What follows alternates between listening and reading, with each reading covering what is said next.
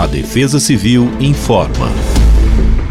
Nesta sexta-feira, dia 29, o dia deve amanhecer com o sol predominando entre poucas nuvens em todo o estado de São Paulo. E a tendência é que esse tempo permaneça assim durante toda a manhã. No período vespertino, a soma entre o aumento das temperaturas juntamente com o ingresso de umidade devem contribuir para a formação de áreas de instabilidade sobre todo o território paulista, que, por sua vez, favorecem a ocorrência de pancadas de chuvas isoladas em todo o estado. Essas pancadas devem ser seguidas por rajadas de vento e descargas elétricas.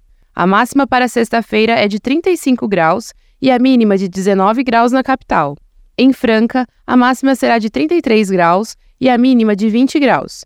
Em Pradópolis, a máxima será de 37 graus e a mínima de 21 graus. Já para a região de São Sebastião, máxima de 35 graus e mínima de 23 graus.